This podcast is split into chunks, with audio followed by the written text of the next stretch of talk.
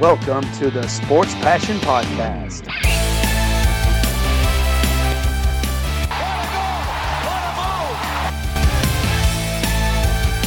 Oh, blocked by James! LeBron James with the rejection. And here's your host, Lars Marendorf. Einen wunderschönen guten Tag und herzlich willkommen zum Sport Passion Podcast. Das ist mittlerweile die vierte Ausgabe der Vorschau auf die neue NHL-Saison 2020-2021 und es geht heute weiter mit der Mars Mutual NHL East Division.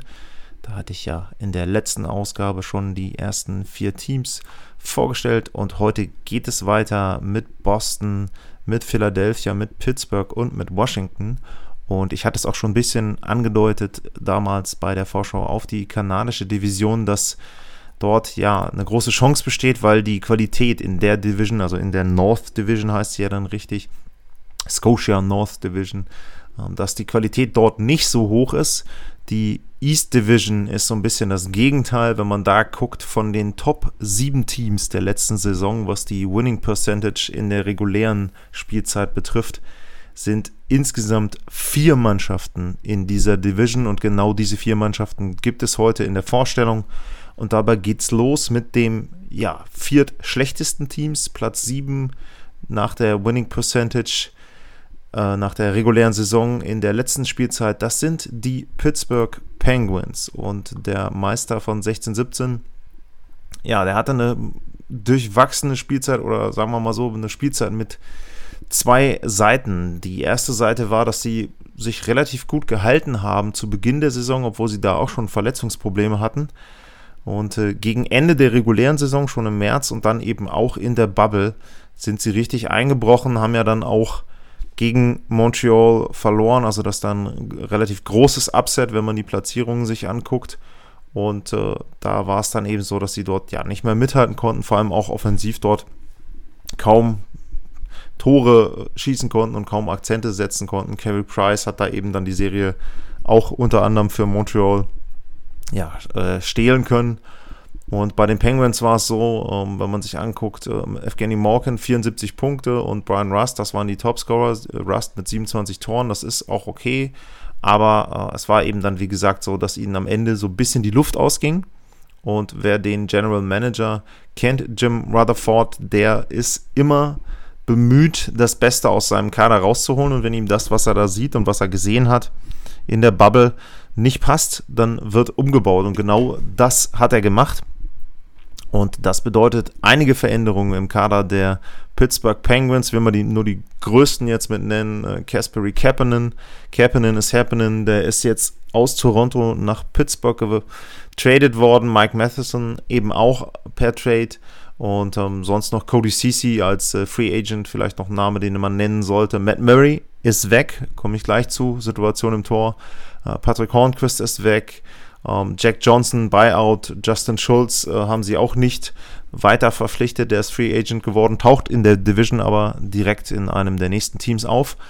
Ja, und wenn man sich das Ganze so ein bisschen anguckt, was das bedeutet, vor allem die Situation Matt Murray, das heißt, dass erstmals seit anderthalb Jahrzehnten weder äh, Matt Murray noch Marc-André Fleury im Tor der Pittsburgh Penguins steht und sie gehen mit Tristan Jowry als Nummer 1 in die neue Saison und Casey D. Smith als Backup. Und da muss man schon sagen, das ist mutig, äh, denn Tristan Jowry hat bisher knapp über 60 Spiele gemacht und äh, hat eben noch nicht wirklich bewiesen, dass er ein Team vor allem dann auch am Ende in den Playoffs führen kann. Und genau darum geht es ja bei Pittsburgh. Also was Jim Rutherford versucht, ist, er versucht einfach dieses Title Window, das Fenster, wo sie die Meisterschaft gewinnen können, mit Sidney Crosby und mit Evgeny Walken, das versucht er weiter aufzuhalten. Und genau deswegen hat er diese Trades gemacht. Ähm, ob jetzt Matt Murray derjenige gewesen wäre, den man behalten muss, hm, okay, weiß ich nicht. Es ist mutig äh, mit Jowry und äh, Casey DeSmith äh, in die nächste Saison zu gehen. Was man aber auch sagen muss, ist natürlich, äh, sie haben dadurch Platz. Sie haben dadurch Platz unterm Salary Cap, dreieinhalb Millionen für Jari. Casey DeSmith ist mit 1,25 unterwegs. Da haben sie 4,75 Millionen. Ähm, dafür kriegst du bei manch anderem Team keinen der beiden Torhüter, den die äh, als Nummer 1 und 2 dann dort in ihrem Kader haben. Also das muss man schon sagen. Da hat er eben ein bisschen ja, Platz geschaffen, eben dann auch für andere Spieler vielleicht, äh, die sie dann noch holen wollen. Ähm, sie haben noch ein bisschen Platz unter dem Salary Cap, 1,3 Millionen ungefähr. Also auch da nochmal die Gelegenheit, ein bisschen umzubauen. Sie haben noch äh, Draft Picks in den nächsten Jahren, zwar nicht besonders viele, vor allem wenn man jetzt das nächste Jahr betrachtet, aber auch da ist noch die Möglichkeit, sich per Tausch eben vielleicht nochmal so ein bisschen zu verbessern im Verlaufe der Saison. Allerdings hoffen sie, dass diese Verbesserung per Tausch jetzt schon passiert ist, dass sie mit äh, Kasperi Kapanen auf jeden Fall jemanden gefunden haben, der wahrscheinlich dann in der ersten Reihe zusammen mit Jake Günsel und äh, Sidney Crosby dort eben dann auflaufen wird. Das ist eine starke erste Reihe, wenn das so funktioniert. Ähm, klar, mit Crosby zusammen hast du sowieso immer sehr, sehr gute Chancen. Günzel hat sich auch gut entwickelt. Da, da war ich auch am Anfang so ein bisschen skeptisch, ob die Zahlen nicht durch Crosby geschönt sind. Das sind sie natürlich immer noch, aber er ist eben auch jemand, wo man sagen kann, okay, der ist jetzt nicht nur äh, von Crosby abhängig. Zweite Reihe, Morgan, Rust, Jason Zucker wird wahrscheinlich die zweite Reihe sein. Das ist auch okay. Ähm, was man sagen muss, was mir gefällt, was so in den letzten Jahren auch ein bisschen passiert ist, ist der Umbau der Defensive. Da haben sie mit äh, Brian Dumoulin, Chris Letang so als erstes Paar ähm, schon ein gutes Paar. Letang ähm, natürlich auch einer der älteren, komme ich gleich auch noch zu. Marcus Patterson und äh, John Marino als Paar. Nummer zwei ist auch okay. Matheson und Cody Cece. Ja, ist zumindest besser, wenn man dann eben überlegt, dass sie einen Jack Johnson hatten. Ähm, dann ist das schon denke ich an der Stelle ein Upgrade. Justin Schulz könnte ein Verlust für mich sein, äh, speziell auch, weil er dann eben in der Division nochmal auftaucht. Und äh, ein Punkt natürlich, den man berücksichtigen muss und wo man eben dann bei den Penguins einfach auch darauf hinweisen muss, ist eben ganz einfach ähm, das Alter, das Alter der ja, Top-Spieler, äh, wenn du eben guckst im Kader, wenn du dann einen äh, Sidney Crosby hast, äh, der ja, wird im Verlaufe des Jahres, äh, der ist jetzt 33, so, ähm, dann hast du einen äh, Evgeny Morkin, ähm, der ist auch, äh, wenn man guckt, 34 Jahre sogar, der ist sogar ja, ein Jahr älter. Und du hast eben dann auch noch äh, in der Defensive einen Crystal Tang als einen der Leistungsträger, auch 33 und die hatten die letzten Jahre ja schon immer Verletzungen, also das wird sicherlich ein Punkt sein. Pittsburgh muss gesund bleiben, muss darauf hoffen, dass äh, Jari und The Smith im Tor, ich sag mal, halbwegs vernünftig, äh, vernünftige Leistungen bringen, sich eben beweisen können. Und ähm, dann wird es aber trotzdem, glaube ich, auch äh, ganz, ganz schwer, denn wie gesagt, Crosby, Morgan werden nicht jünger und die Division ist einfach knüppelhart. Ich habe es in der letzten Vorschau schon gesagt, äh, die New York Islanders, die im Conference-Finale standen, äh, sind nicht in den Top 4, wenn man die Winning Percentage sich anschaut. Also das wird richtig, richtig hart. Vielleicht können sie davon profitieren, dass zum Beispiel Boston nicht so gut aus den Startlöchern kommt wie im letzten Jahr, dass sie da eben dann direkt Boden gut machen, beziehungsweise sich einen Vorsprung erarbeiten. Muss man gucken. Ähm, aber ich glaube, dass Pittsburgh ähm, ein Playoff-Kandidat ist, aber dann müssen sie, wie gesagt, vor allem keine Verletzungen haben und eben im Tor die Leistung, die du von deinen Torhütern brauchst. Ansonsten wird es mit einer vierten Meisterschaft für den Kern der Pittsburgh Penguins nichts. Okay, das war das erste Team für heute und äh, dann gibt es auch jetzt gleich die erste Pause und danach geht es weiter mit einem Rivalen der Pittsburgh Penguins mit den Philadelphia Flyers.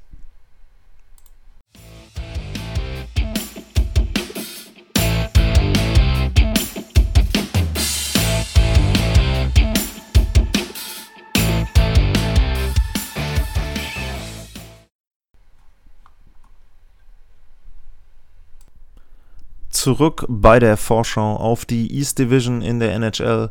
Und jetzt geht es weiter mit den Philadelphia Flyers. Und wenn ich da so ein bisschen bei Pittsburgh vorher gesagt habe, dass die schon auf dem absteigenden Ast waren, als die Saison unterbrochen wurde, bei Philadelphia war das ganz anders. Die waren richtig heiß im März, die hatten eine super Serie und haben dann, und auch das war ja ein bisschen erstaunlich, diese Serie auch direkt mit rüber retten können nach Toronto. Und sie haben einen 3-0-Rekord gehabt, als sie dann in Toronto in der ja, Seeding-Runde dort gespielt haben.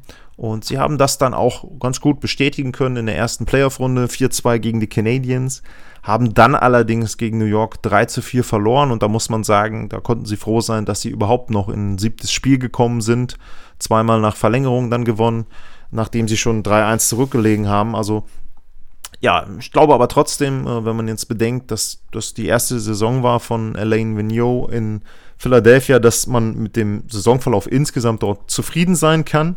Ähm, dementsprechend vielleicht auch, wenn man sich anschaut, so ein bisschen die, ja, die Transaktionen, die sie hatten, das waren nicht wirklich viele. Ähm, als ja, Free Agents kamen dazu Erik Gustafsson und Derek Pulio. Ähm, dann Matt Niskanen äh, und Chris Stewart, die sind beide raus aus der NHL, haben ihre Karrieren beendet. Und ähm, ja, ansonsten Nate Thompson noch, Derek Grant. Also da ist nicht viel passiert auf den, sage ich mal, Hauptpositionen. Äh, aber ähm, das muss es auch nicht, äh, denn wie gesagt, so schlecht war die Saison der Flyers nicht, hat eine gute Entwicklung ähm, gegeben Richtung Ende der regulären Saison und da können sie, denke ich, dran anknüpfen. Und wenn man ein bisschen guckt, sie haben halt einfach auch noch die Möglichkeit, intern sich ein bisschen weiterzuentwickeln, komme ich gleich auch noch zu. Ähm, einen Riesenschlüssel natürlich, auch wenn man jetzt zum Beispiel den Vergleich nimmt mit Pittsburgh. Sie haben mit Carter Hart wahrscheinlich schon ihren Torhüter, sagen wir mal, für die mittelfristige Zukunft gefunden ist ja in Philly immer ein Thema. Torhüter, also Hart hatte eine wirklich gute äh, reguläre Saison als Starter. 92% Fangquote, 24 Siege in 40 Spielen, das ist okay. Ähm, also auch in den Playoffs war er nicht wirklich schlecht, also hat da eben auch schon bewiesen, er eine Runde gewonnen. Auch das ist, denke ich, immer wichtig für einen jungen Torhüter, 22 Jahre alt, dass der ähm, ja, gut reinkommt. Und ähm, ansonsten ähm, haben sie zum Beispiel noch das Potenzial, dass ein Nolan Patrick, ähm, der ist 2017 an Nummer 2 gepickt worden von den Flyers, dass der vielleicht irgendwie in den Kader reinkommen kann. Der hat letzte Saison ja wegen Migräne ähm, verpasst. Weiß man ja auch immer nicht, was da dann hintersteht. Ähm, könnten ja auch Concussion-like Symptoms und so etwas sein. Also ähm, das wird sicherlich interessant, ob der äh, ja noch mit in den Kader reinkommen kann, ob der sich irgendwie dort noch ähm, mit ähm, ja, reinspielen kann sozusagen, beziehungsweise ob er einfach gesund ist. Ähm, Im Moment ist er auf Injury ähm, Reserve und äh, muss man schauen, ob er dann vielleicht ein bisschen ähm, dann auch äh, näher an die Mannschaft ranrücken kann. Also er ist wohl auf dem Eis, hat zumindest geskatet und wenn der mit dabei wäre, dann hätten sie schon einen riesen Vorteil, denn wenn man sich anguckt, wen sie dann als 1, 2, 3 hätten auf der Center-Position, das wäre Sean Couturier, ähm, super äh, Two-Way-Player. Kevin Hayes hat mich auch überrascht, gute Saison gespielt dort, äh, auch als Free Agent letztes Jahr gekommen und eben Nolan Patrick auf der dritten Reihe. Und wenn man sich dann eben anguckt, auch die gesamten sage ich mal, ersten drei Reihen. Da hast du Claude Giroux, Lindblom und äh, James Van Riemsdyk auf der linken Seite, Travis Konechny, äh, Jakub Voracek auf der rechten Seite, ähm, ja, Joel Farabee auch noch mit dabei. Also ich finde, die Flyers haben eine sehr interessante erste sechs, vielleicht erste neun, wenn wirklich alle gesund sind, was ja auch ein Riesenvorteil sein kann, dass du dann eben zwei, drei Reihen entsprechend auf den Gegner dort loslassen kannst. Ähm, Abwehr, ja, Ivan Provorov, Travis Sanheim, okay, linke Seite ist gut. Ähm, rechts sind so ein bisschen die Fragezeichen. Philip Myers, hm, okay, Gustafsson haben sie jetzt geholt. Könnte eine Lösung sein, aber ähm, ja, die Defensive ist für mich so ein bisschen ein kleines Fragezeichen. Ähm, und was man sagen muss, was erstaunlich ist, vielleicht, wenn man sich überlegt, dass sie relativ viele gute Forwards haben. Ähm, das Powerplay war in den Playoffs am Ende nicht so gut. Reguläre Saison Platz 14 am Ende dann ähm, das zweitschlechteste Team äh, in der Playoff-Bubble. Also das muss sicherlich besser werden. Ansonsten, ja, ich kann die Flyers noch nicht hundertprozentig greifen. Wie gesagt, gutes äh, Saisonmittel, Saisonende dieser verkürzten regulären Saison Playoffs waren auch okay, ähm, aber ich bin noch nicht hundertprozentig überzeugt davon, dass sie eher zu den oberen Teams in der Division, Schrägstrich, in der NHL gehören. Ähm, und ich glaube einfach, dass sie auch eine Mannschaft sind, die richtig kämpfen muss in dieser harten Division, um, ähm, wenn man sich einfach überlegt, wenn man jetzt das Ganze durchspielt, vielleicht sind die Rangers ein Playoff-Kandidat, die Islanders sind ein Playoff-Kandidat, Pittsburgh ist ein Playoff-Kandidat, Philly ein Playoff-Kandidat, Washington und Boston kommen jetzt noch in der Vorschau. Um, ähm, dann hast du sechs Teams. Wer weiß, was mit Buffalo ist. Ich meine, ähm, dass du äh, da vielleicht, die haben gut, ähm, gut investiert. Also auch da äh, könnte es eben sein, dass die um die Playoffs mitspielen wollen. Ähm, das wird eine ganz, ganz harte Division und ein ganz, ganz harter Kampf dort um die Playoffs. Und wie gesagt, ich kann mir von Platz, ja, eben dann letzten Endes sieben bis, ich sag jetzt mal, drei äh, alles vorstellen bei den Flyers und ähm, bin da gespannt. Ähm, für mich hängt so ein bisschen was auch davon ab, Nolan Patrick, ob der ihnen eben ein bisschen Tiefe geben kann. Auch aufgrund des Spielplans wäre das wichtig, dass man da vielleicht nochmal jemanden mit hat. Und ähm, ja, Philadelphia Flyers, interessantes Team und ähm, nicht ganz einfach einzuschätzen, die Saison für die in der ja, nächsten Spielzeit. Okay, ich habe es angedeutet, zwei Teams sind noch offen und es geht gleich weiter mit dem Team aus der Hauptstadt, mit dem Meister von 2018, die Washington Capitals.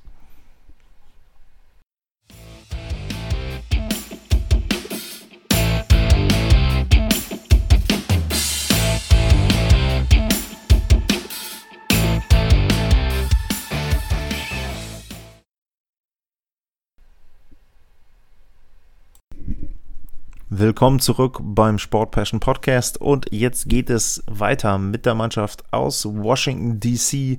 Die Capitals sind das vorletzte Team aus der East Division.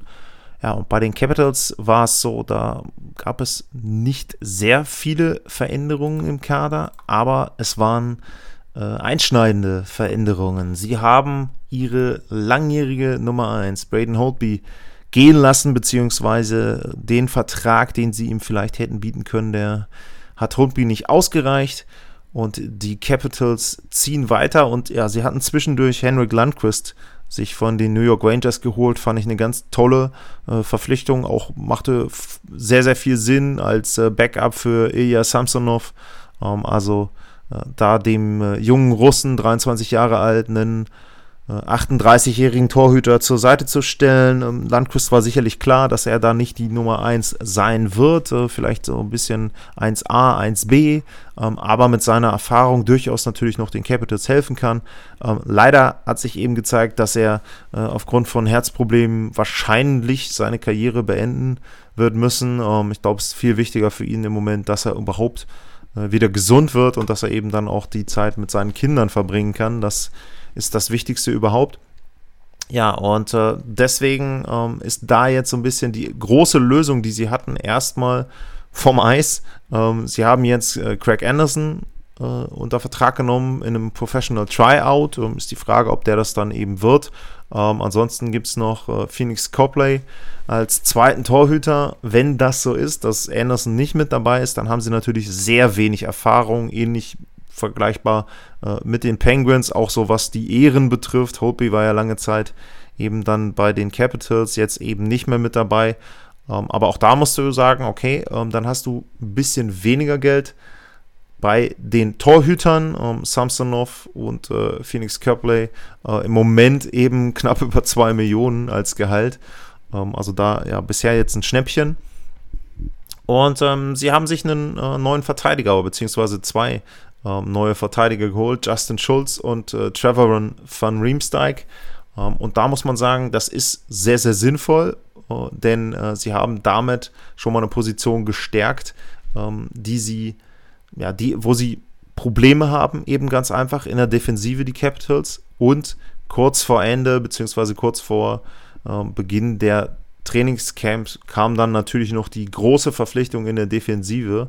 Ähm, Zdeno Chara, der langjährige Kapitän der Boston Bruins, der, des direkten Konkurrenten aus der Division, der kommt für nicht mal 800.000 Dollar für ein Jahr nach Washington, möchte da nochmal einen Stanley Cup gewinnen. Und das sicherlich auch eine sehr, sehr sinnvolle Verpflichtung. Vielleicht so ein bisschen die Erfahrung, die jetzt ein Landquist dann eben nicht in den Locker Room äh, bringt. Die bringt äh, Chara sicherlich, 43 Jahre alt. Ähm, natürlich ist da nicht mehr so viel, ähm, was er einem Team bieten kann, aber allein Erfahrung, allein auch äh, die Art, wie er sicherlich auch äh, ja, Spiele oder Trainings angeht, einfach Vorbereitung und so weiter, das ist sicherlich auch nochmal jemand, der dann ein bisschen Disziplin reinbringt vielleicht und ein Vorbild sein kann für die anderen. Und ich glaube auch einfach, wenn man sich anschaut, was sie für Möglichkeiten haben, also wenn man sich dann anschaut, wie die äh, Verteidigerpaare zusammengestellt werden könnten, dass sie da eben dann schon die Möglichkeit haben, einige Kombinationen zu wählen ähm, und ja, vielleicht sieben, acht, neun Verteidiger sogar haben. Das könnte wichtig sein. Dann kannst du vielleicht auch einem Chara mal eine Ruhepause geben. Carlson war ja auch ähm, teilweise verletzt. Also, dass man dann eben sagt, okay, pass auf, ähm, bei 56 Spielen machst du halt, was weiß ich, 45. Ähm, und dadurch, dass wir eben auch einen Van Riemsdyk im Moment vielleicht als Nummer 7 haben, ähm, können wir da eben auch wechseln bei den Verteidigerpaaren. Also, das denke ich, wird schon ähm, dann entsprechend eine gute Kombinationsmöglichkeit sein und äh, man muss natürlich sagen, ähm, was eben dann sehr, sehr wichtig auch wird für die Washington Capitals ist einfach die Art und Weise, wie sie mit dem neuen Trainer, äh, mit Peter Laviolette, äh, zurechtkommen, wie, die, wie sie mit dem Stil dort zurechtkommen ähm, und äh, dass sie da eben jetzt ja jemanden haben, der nach zwei Spielzeiten von Todd Reardon, der dort wieder auch auf der äh, Trainerposition Erfahrung mit reinbringt. Äh, ich denke, das wird auch wichtig sein für die Capitals, da vielleicht wieder jemanden zu haben, wo ja, die Spieler einfach auch einen Respekt vorhaben. Ich will nicht sagen, dass das bei Reardon nicht der Fall war, aber offensichtlich hat es nicht so hundertprozentig geklappt. Ich meine, wenn man sich das Ende anschaut, also äh, die Capitals waren für mich vielleicht das schlechteste Team überhaupt in der Playoff-Bubble. Ähm, weiß man nicht, was das für Gründe hatte, ob sie eben vielleicht dann nicht genug gearbeitet haben in der ja, zwischendurch Off-Season, sage ich mal, in der unterbrochenen Saison, dass sie da einfach eben so ein bisschen die Zügel haben schleifen lassen und dementsprechend nicht fit genug waren. Also äh, das kann durchaus sein und dann muss man eben gucken, ob ein La Violette das jetzt doch dann in einer sehr, sehr kurzen Saison mit vielen Spielen besser hinbekommt. Ansonsten, was soll man über die Offensive sagen? Alex Ovechkin ist weiter auf dem Marsch äh, in Richtung Tore-Rekord von Wayne Gretzky. Hätte, wenn letzte Saison beendet wäre, worden wäre, die reguläre wieder mal 50 Tore erzielt. Ähm, war wieder der beste ähm, Torjäger zusammen mit Pasternak der gesamten NHL. Äh, weiß man nicht, ob er das jetzt dieses Jahr auch wieder wird, aber ich sag mal, äh, die Produktion, wenn man eine normale Saison nehmen würde, 40 bis 50 Tore, das wäre locker für ihn drin. Jetzt bei 56 müsste man mal hochrechnen. Weiß ich nicht. Vielleicht 25 Tore, äh, die er da erreichen kann. Vielleicht auch 30, wenn es sehr, sehr gut läuft. Und ähm, auch bei ihm, klar, kann man jetzt sagen, der braucht einen neuen Vertrag, der läuft dann aus nach der Saison, aber im Moment habe ich nichts gehört, was dagegen spricht, dass Ovechkin in irgendeiner Form sich einigt mit den Capitals. Vielleicht nimmt er sogar ein bisschen weniger Geld, um dann nochmal ja, so eine Möglichkeit zu geben, dass unterm Salary Cap nochmal Platz ist und dass die Capitals dann äh, in der nächsten Saison nochmal jemanden verpflichten können. Dies Jahr ist kein Platz, also äh, vom Geld her sind die Capitals genau am Limit, kein Dollar mehr zur Verfügung im Moment. Und äh, ja, was man eben äh, gucken muss, bei den äh, Top 6 sollten sie sich nicht die großen Sorgen machen. Klar, ähm, es ist schon so, dass ein ähm, Kuznetsov vielleicht regelmäßiger und, und verlässlicher seine Leistung bringen sollte, aber wenn man sich die Top 6 anguckt, die sind gesetzt. Uh, Ovechkin, Kuznetsov, Tom Wilson, äh, Jakob Vrana, gute Saison gespielt letztes Jahr, Backstrom auch einen neuen Vertrag, TJ Oshie. Ähm, klar, die sind auch alle ein bisschen älter und eben nicht mehr so frisch, aber ich glaube trotzdem, die Top 6 sind okay. Das Problem wird sein, dass sie vernünftige Kombinationen in den unteren 6 bekommen, um dann da auch genug Tore ähm, dort generieren zu können, aber muss man schauen, vielleicht bessere Defensive etwas hinten und ähm, dann auch ein anderes System, wo dann vielleicht auch die Verteidiger, ähm, die Stürmer unterstützen, eben dann auch die Top 6, dann kann das Ganze auch in verschiedenen Steps dann wieder besser funktionieren. Ähm, ja, die Capitals, wenn man jetzt so sagen will, wo, wo sehe ich die, wo würde ich die einordnen? Hm. Auch da tue ich mir ein bisschen schwer, äh, da zu sagen, sie sind ein äh, Titelkandidat. Bis März, Anfang März hätte ich das so gesehen. Ähm, das, was ich in der Bubble dann gesehen habe, war erschreckend, fand ich. Und äh, ja, jetzt muss man schauen, es war ja schon früher so, dass die reguläre Saison bei den Capitals im Prinzip wertlos war, wenn in den Playoffs nichts kam. Und ähm, wie gesagt, ich finde die Chara-Verpflichtung wirklich gut. Ähm, bin gespannt, was sie im Tor noch machen. Also ich glaube, dass sie für Samsonov noch einen äh, Veteran-Backup brauchen. Ähm, wenn sie den haben, dann kann ich mir schon vorstellen, dass sie auf jeden Fall ein Kandidat sind für die ersten vier, ein Playoff-Kandidat. Allein glaube ich schon dadurch, dass du eben viele Tore vorne bekommen wirst. Und ähm, dann, was in den Playoffs geht, hm, muss man gucken. Ähm, kann mir vorstellen, dass sie da auch noch Richtung Platz 1, 2 äh, gehen können, also Heimrecht haben. Ähm, aber mit einem hundertprozentigen Titelkandidat tue ich mir im Grunde ein bisschen schwer. Was man aber eben ähm, sagen muss, ist, dass du ja da dann nicht die Conferences hast, sondern wenn du wirklich deine Division gewinnst, dann könntest du eben auch direkt oder bist du direkt in der, in der Halbfinalverlosung mit drin, in den ersten Vieren. Und was ich bei den anderen Teams auch schon gesagt habe, dadurch, dass Boston mit Verletzungen zu kämpfen haben wird, komme ich ja gleich noch zu, am Anfang der Saison kann es schon sein, dass die Capitals sich da vorne etablieren können. Es wird dann am Ende wieder ein ähm, Thema werden Richtung Playoffs. Wie gesund sind sie da? Wie in Form sind sie da? Und wie kann äh, Peter Laviolette die Mannschaft da auch eben noch äh, im Fokus halten und motiviert halten? Ähm, Washington, wie gesagt, Playoff-Kandidat für mich und mehr wird schwierig, aber ja, das wäre ja schon mal, glaube ich, äh, zumindest, wenn sie da eine gute Playoff-Leistung bringen, einen Schritt wieder in die richtige, in die richtige Richtung, ganz langsam. Und ja, das war das vorletzte Team. Gleich geht es weiter mit den Boston Bruins.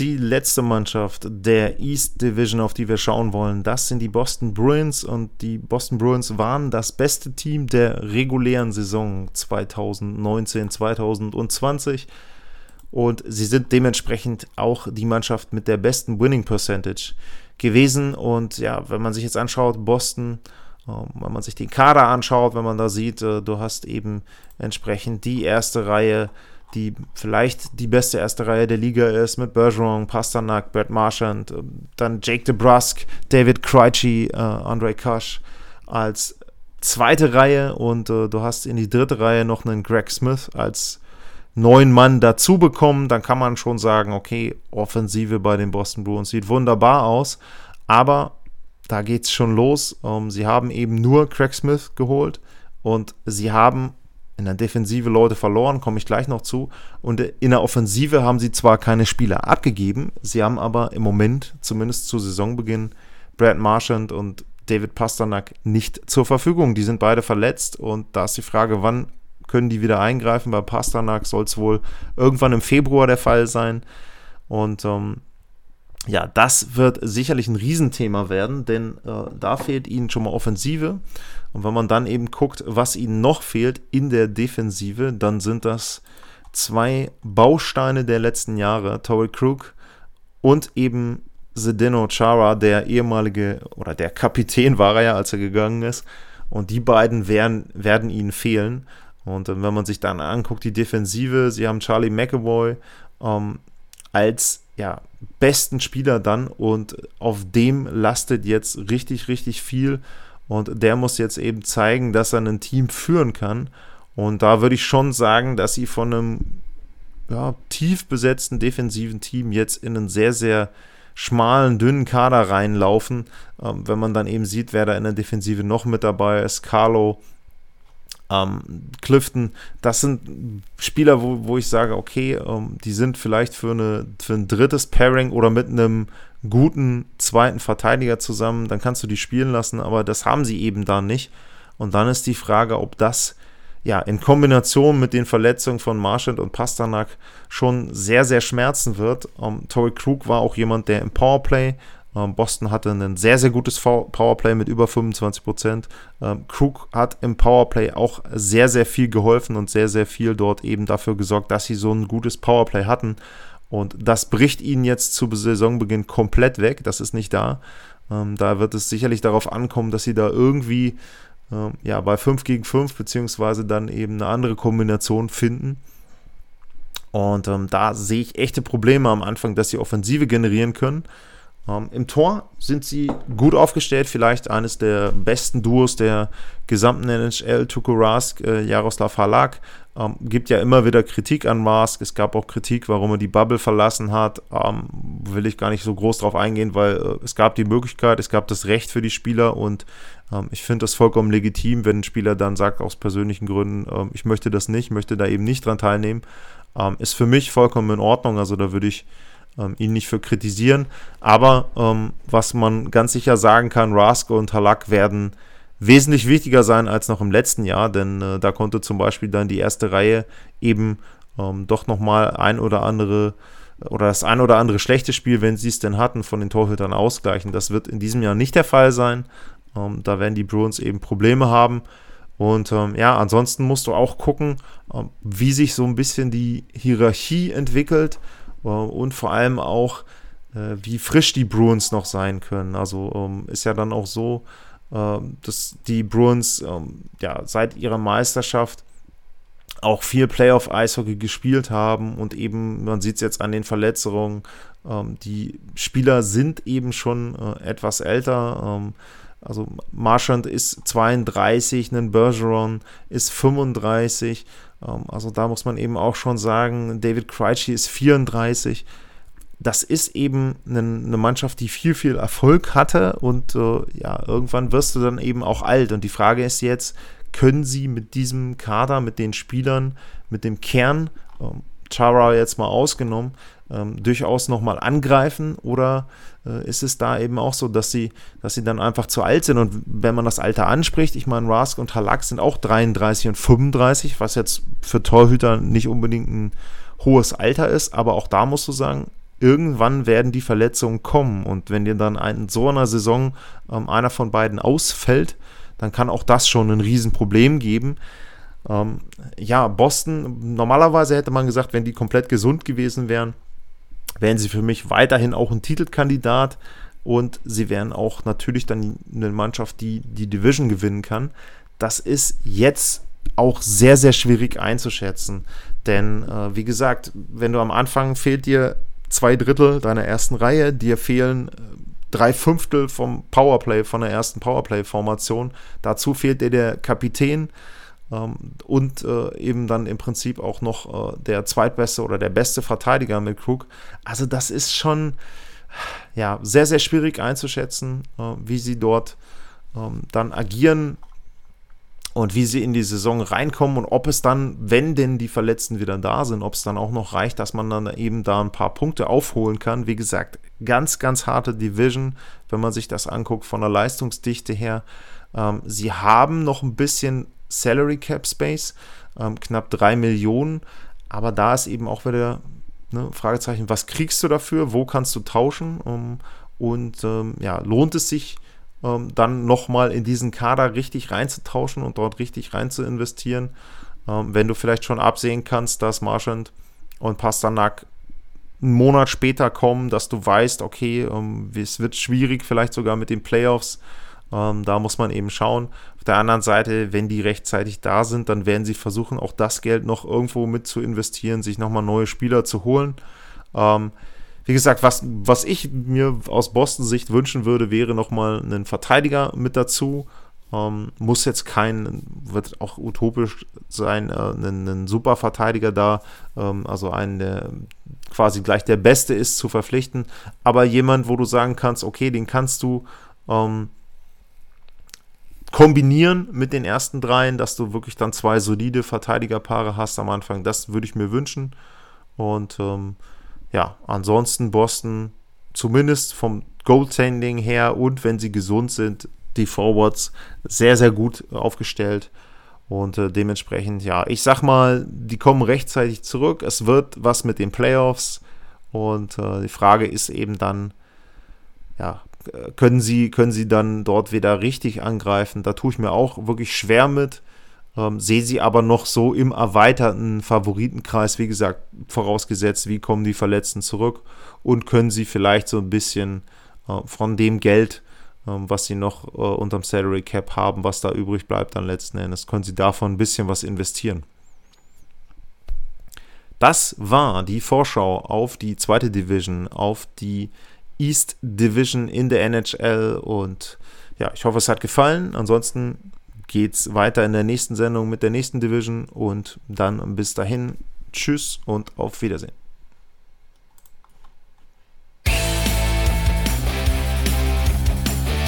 Sportliche Grüße. Das war's, euer Lars.